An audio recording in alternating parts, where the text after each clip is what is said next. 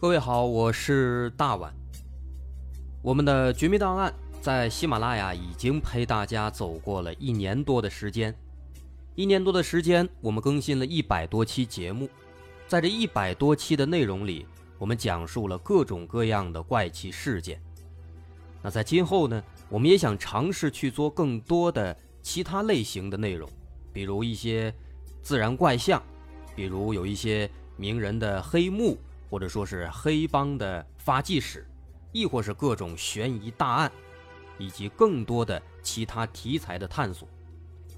针对这些内容，目前我们也已经有了一个大概的规划。我们将会把这些内容做一个大概的整合，放在之后我们即将推出的一个新的专辑当中。这个专辑的名字暂定叫做《绝密档案：深夜调查局两百家尘封的未解之谜》当中。需要说的是，这个新专辑我们决定在喜马拉雅作为会员节目进行独家播出，总计有两百多集的内容。专辑上线时间将会在不久之后的九月九号，大家届时可以在喜马拉雅搜索关键词“绝密档案深夜调查局”，就能够找到这部新的专辑了。在上线前的这段时间当中，也欢迎大家添加我们喜马拉雅工作人员的微信。X m l y 零三三零，也就是喜马拉雅四个字的拼音的首字母加零三三零，x m l y 零三三零。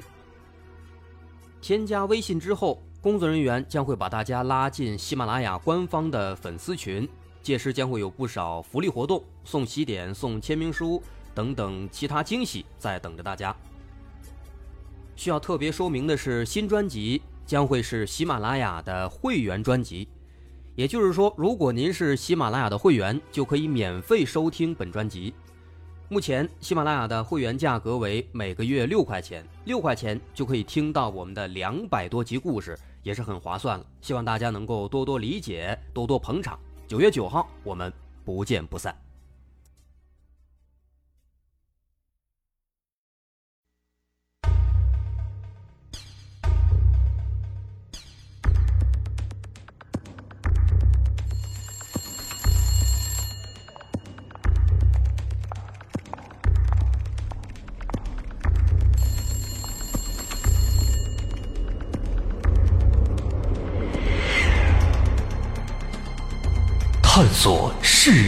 真相，搜寻幕后真凶。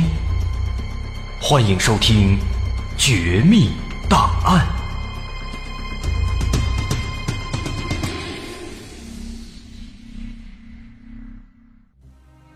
还原事实，探索真相。欢迎来到今天的《绝密档案》，我是大碗。今天咱来说一个有趣的故事。东晋时期，干宝写过一本志怪小说，叫做《搜神记》。这本书里面收录了很多奇怪的故事，比如说干将莫邪、李绩、董永啊等等这些。那咱们今天要讲的内容呢，和《搜神记》也有一定的关系。这是从《搜神记》当中的一个故事延伸发展开来的。需要说的是，这个故事。那它是发生在三国时期，真实性呢，咱们现在无从考证。啊，只不过它是单纯的在这个《搜神记》，还有其他的一些类似的民间杂谈，还有古籍当中啊是有过记载的。虽然说很多古籍有记载，但是一些正史，比如说《三国志》啊，这些正史当中它没有出现过。所以说今天要讲的这个事儿呢，它究竟是真是假，这个无人知晓。大伙儿呢也不必深究，当然感兴趣，您可以再去查一查。首先来说《搜神记》当中的这个故事，这个故事呢，它是这么讲的：先说在这个三国时期，三国之中呢，孙吴势力他们得以在江东奠基。除了孙策、孙权两兄弟的雄才大略之外，本土势力的支持那也是相当重要的。而这些本土势力当中，最为强大的、给予了最多的帮助的，当属江东吴郡的四大家族。那江东吴郡，也就是咱现在的江苏苏州。那有了这四大家族的支持，孙吴势力的政权才得以稳固下来。这四大家族，他们分别是顾、陆、朱、张这四大家族。其中呢，咱们要说的这个事儿，它是发生在朱家。这个朱家代表人物名字叫做朱桓。朱桓大伙儿应该熟，那桌游《三国杀》里面也有这个人物，他是吴国的一员名将，击曹仁。斩长雕，伏王双，协助陆逊是大败曹休，这都是这朱桓的事迹。说当年这个东吴势力稳固之后呢，朱桓担任的是如须都，他所镇守的这个如须口啊，一直呢都是魏吴两国兵家必争之地。由此可见，朱桓他在孙吴势力上这个地位是相当重要的。这个人呢，也是一个好人。相当不错。那根据《三国志》记载，朱桓是爱养力士，善护六亲，俸禄产业皆与共分。所以后来，那在他去世的时候，那是力士男女无不好墓，啊，他的手下都像是这个亲生父母去世一样，非常的伤心。由此可见呢，确实是一个好官，一个好人。那么今天这个故事，它就是发生在朱桓的府邸之中。这个大概时间应该是当年这朱桓刚刚当上皮将军的时候。那在当时那个时候啊，那时候孙吴这边在这块的情况是什么呢？单养婆养，山贼风起。啊，因为这个孙吴势力嘛，境内地势比较崎岖，因此呢，有很多当地的这个百越异族或者是山贼势力等等各据一方，称王称霸。那么史书上。把这些族群称作是山越。那当时朱桓他就受命为征讨总大将啊，让他来主持平定这些情况。那这在当时呢，也是一个比较常见的情况了。啊，孙吴势力为了稳定内部，经常会出兵征讨这些所谓的山贼势力。那不只是朱桓一个大将，很多人都参与过这样的行动。啊，教训一番之后，哎，抓俘虏。身强体壮的那些男的强行征兵编进来，其他的这个老弱妇孺那就编到户口里面。编进来之后呢，缴纳赋税、提供劳役等等等等。那当然了，除此之外，还有一些面容姣好的年轻的异族女性，哎，这个也可以拿过来赏赐一些有功的将领作为婢女给他们。那朱桓呢，当时也是因为这个讨伐有功嘛。所以说，给他这府邸里面也新进了一批异族的女孩作为婢女，而这故事就是发生在其中的一个女孩身上。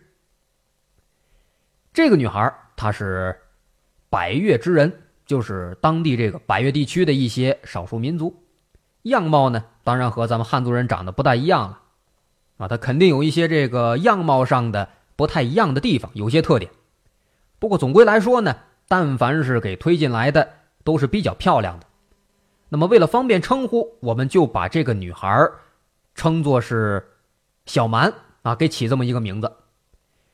说这个小蛮啊，他刚刚来到这个朱桓府邸没多久，没几天呢。有一天呢，突然有几个侍卫就找到朱桓，这几个侍卫呢是惊恐万分，说这小蛮子是个妖怪。朱桓一听，怎么能是妖怪呢？他不信。他就说：“这个小蛮子，确实那长得跟咱们是不太一样，毕竟人家是少数民族啊，对吧？那肯定有一些特点。但是呢，你也不能污蔑说人家是妖怪吧？你这样做是不对的。”这几个侍卫一听啊，赶紧说：“哎呦，将军大人，这事儿可不是这样啊！跟您说吧，前几天有一天晚上，我们俩巡逻的时候呢，就听见这个屋顶上有些声响，然后我们就抬头看。”哎，看到在这个屋顶上有一个东西，从这天窗里边就直直的飞出来了，然后四处乱窜，窜了一会儿，在那房顶上又停住了。那一开始呢，我们以为这玩意儿可能是个蝙蝠，也没有太过的关心，可能这蝙蝠忒大了啊，引起了我们的注意。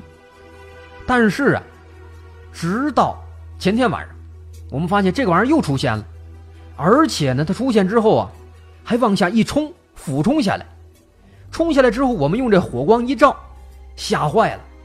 原来这东西不是蝙蝠，是那个小蛮的头颅，吓得我们当场跌倒在地。这时候呢，旁边另一个侍卫赶紧接话茬：“哎呦，可不是嘛！幸好那天呢我胆大，哎，镇静一番之后，我准备把他抓住。哎，结果呢，我刚要伸手，那小蛮那脑袋又开始四处乱飞，最后呢，从旁边那狗洞里边钻出去了。这几个侍卫你一言我一语，这听得朱桓是目瞪口呆。好家伙，怎么回事？这个什么玩意儿？怎么我家这还闹鬼了？就训他们。那你们是不是晚上嗑药嗑多了啊？胡说什么呢？这侍卫一听也着急了。哎呀，耳听为虚，眼见为实。这样，您还是跟我们一块去看看，咱都看见了，您也就明白了。朱环这儿呢，半信半疑，于是就在当天晚上，到了这个夜深人静的时候，带上这几个侍卫，悄悄的来到了哎小蛮住的那个集体宿舍外面。那，集体宿舍嘛。里面睡了好多人，那几个人呢就在外面等着。等了一会儿之后啊，哎，突然听到这房间里面呢，果然是有一些奇怪的声响。这声响一出，几个侍卫赶紧点上火把，把这门一踹，就闯进了房间。这一帮人冲进来，这屋子里边睡觉的那些婢女全都吓醒了，她赤身裸体，满屋春色，是一片尖叫。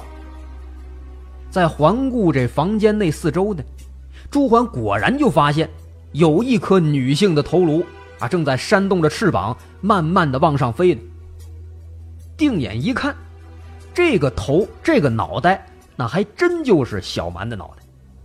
只见这脑袋上两只眼睛，整个一抹白，没有黑瞳仁一样，非常的吓人。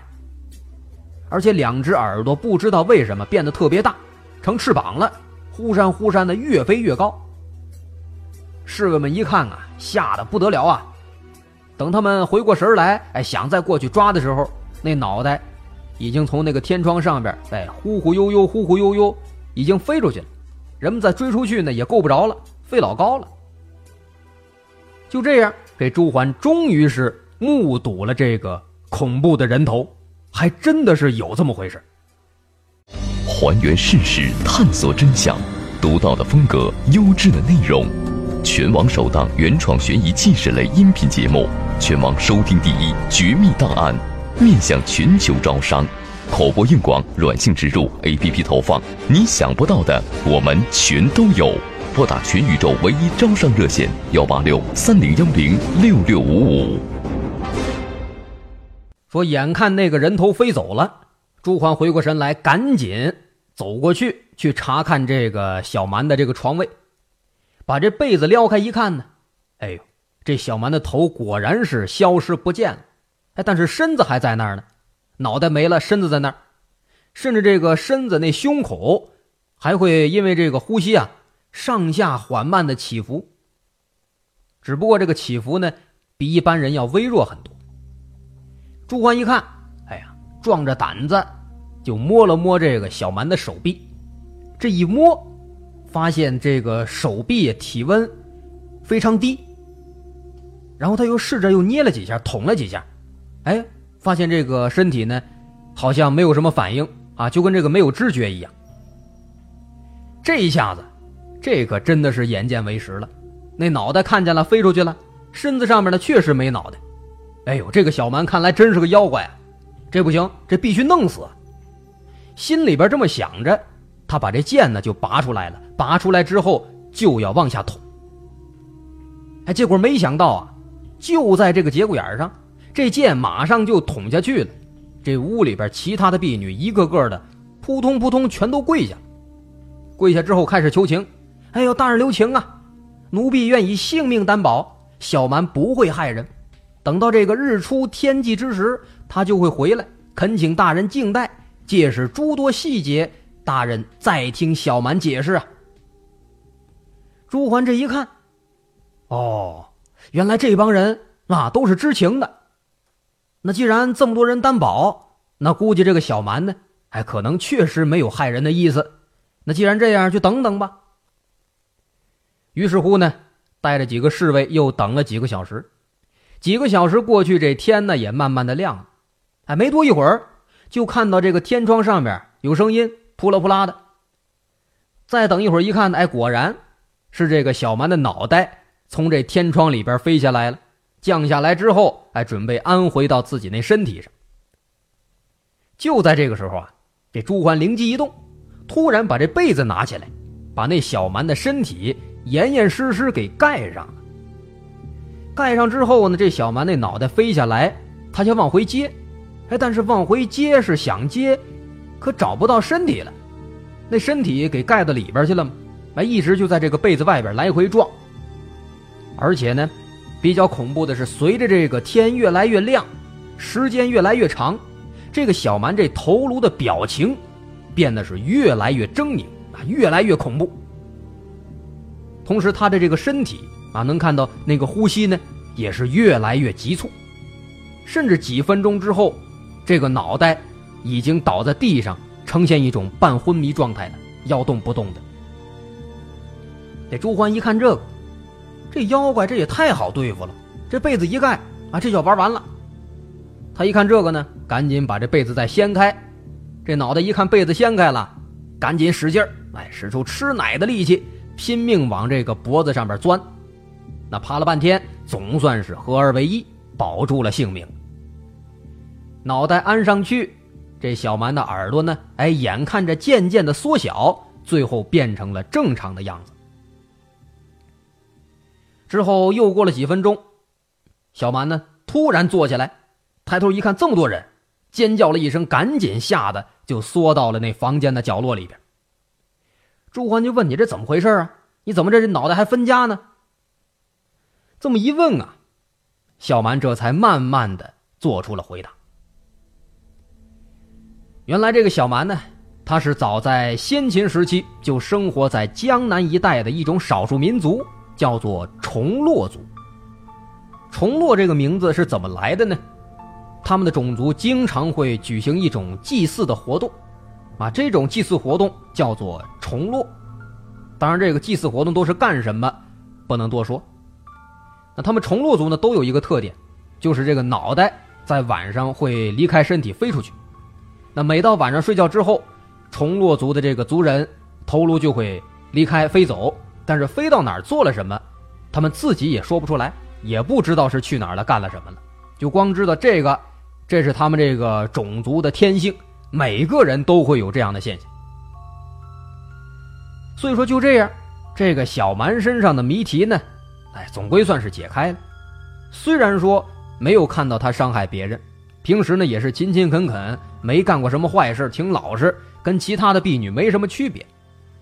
但是这一到晚上，就有个脑袋飞来飞去的，那估计换谁都感觉这玩意儿挺瘆得慌，不行。所以说，最终呢，这个朱桓啊，还是给了他一些钱，把他打发回家了。你你就别来了，你这玩意儿忒吓人。那再后来。那朱桓有一个偶然的机会啊，跟其他的将军就聊起这个事儿来了。哎，结果他发现，好像其他的几乎每一个将军都知道有这重落族这么一回事原来呢，根据这个其他的将军的说法，他们在这个平定山岳、俘虏那些少数民族的时候呢，经常会遇到这样的人。啊，他们都把这些人叫做“落头民”，那脑袋不是能飞能落吗？叫落头民。那据一位将军说啊，说当年他第一次见到的时候呢，也挺害怕，感觉这个玩意儿太邪乎了。那后来呢，就把这个一个水盆子，哎，扣在了那个人的那个脖子上面，那脑袋不是没了吗？把那个盆子就扣在眼儿上了。结果扣上之后啊，晚上啊，他盯着盯着睡着了，忘了。哎，后来那个脑袋飞回来之后，装不回去，最后就死掉了。哎，由此可见，如果脑袋回不去，确实会死。总之呢，哎，朱欢到这明白了，这一群人啊，确实是一个奇怪的少数民族。虽然说呢有这样特异的功能，但是似乎确实不是什么坏人。那只不过呢，后来那随着这个朝代更迭，加上这个大量的汉人口往南迁移，重洛族人被迫的也是四处迁移，继续再往其他地方走。可能有一部分也和这个汉人联姻了，总之后来呢，几乎就是见不到了，很少见了。也有一些记载，有的呢是飘到海外了，也有的是在其他的地方，啊，那么这就是《搜神记》里面记载的这个重洛族的故事。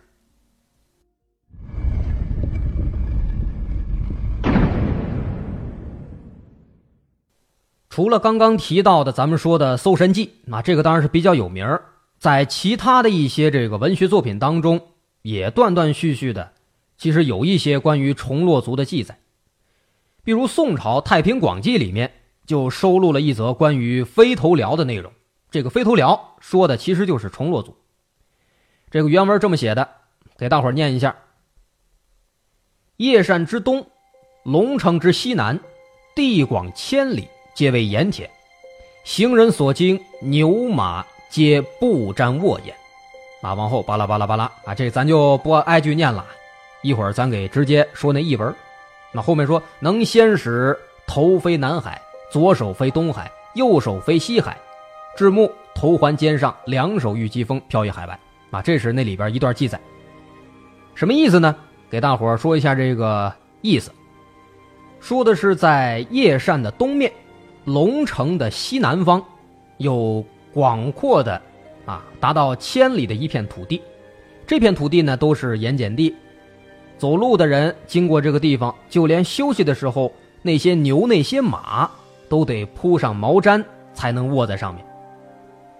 在五岭以南的西洞当中，常常有头能飞的人，所以有飞头辽子的名称。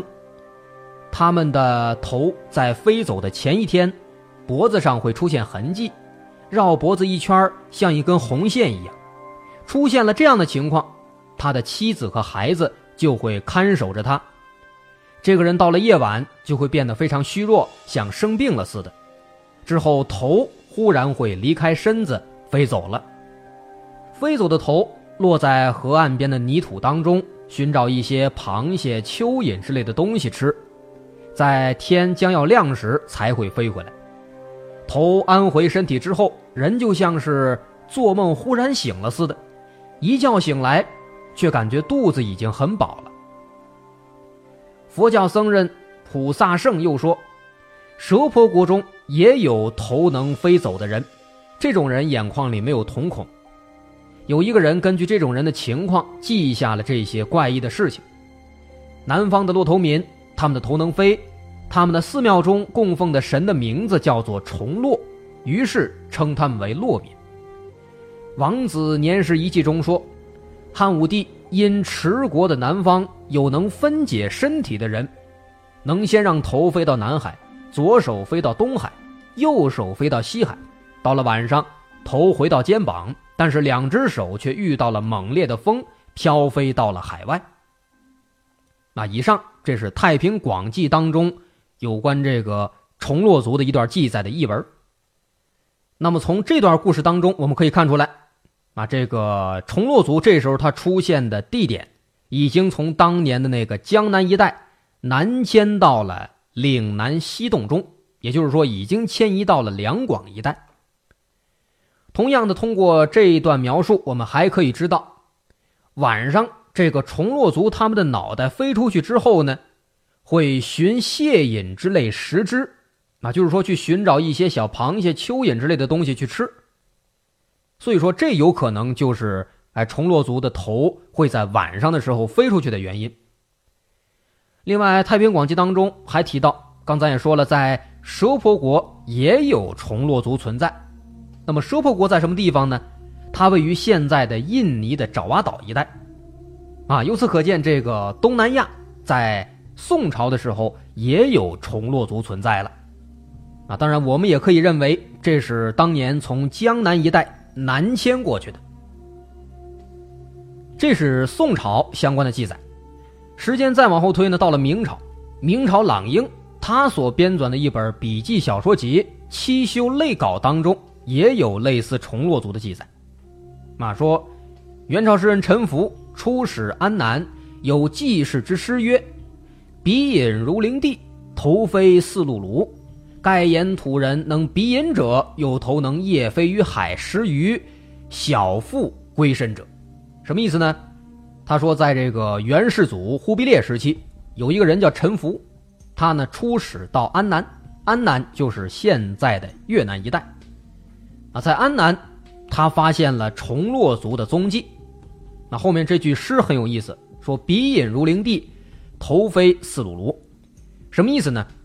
这是呈现了另一种啊，这个虫落族他们头颅飞行的场景。他说“鼻引如灵地”，就是说这个虫落族会用鼻子来吸水，就像把这个呃陶瓷的水瓶子放到水里那样，哎起泡，咕嘟咕嘟咕嘟那样吸水。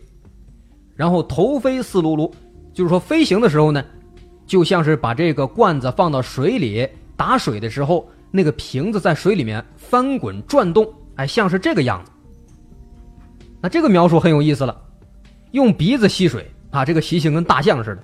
那飞的时候呢更奇葩，转着飞，啊，这个场景似乎还不太好想象。那转着飞，那头不晕吗？咱不太清楚。啊，这和其他的记载呢也是不大一样的，唯一的一个异类。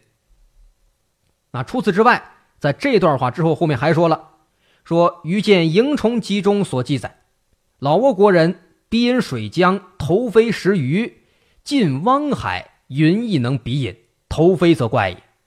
昨见星察胜览，一眼詹城国人有头飞者，乃妇人也。夜飞食人粪尘，知而故封其相，或移其身，则死矣。这段话什么意思？这是说这个狼鹰。他在《萤虫集》和《星察胜览》这两本书当中，哎，也找到了那个虫落族的记载。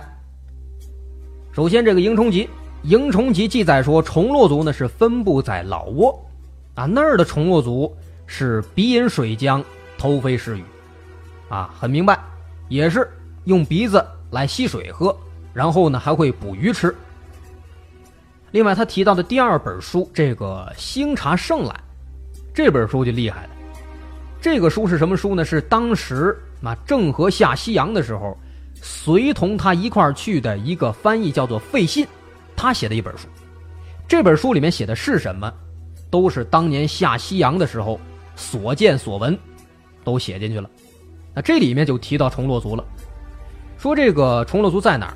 在占城，也就是现在的越南中部一带。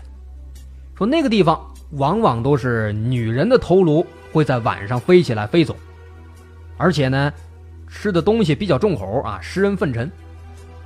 另外也说了，说这个故封其相或移其身，则死矣。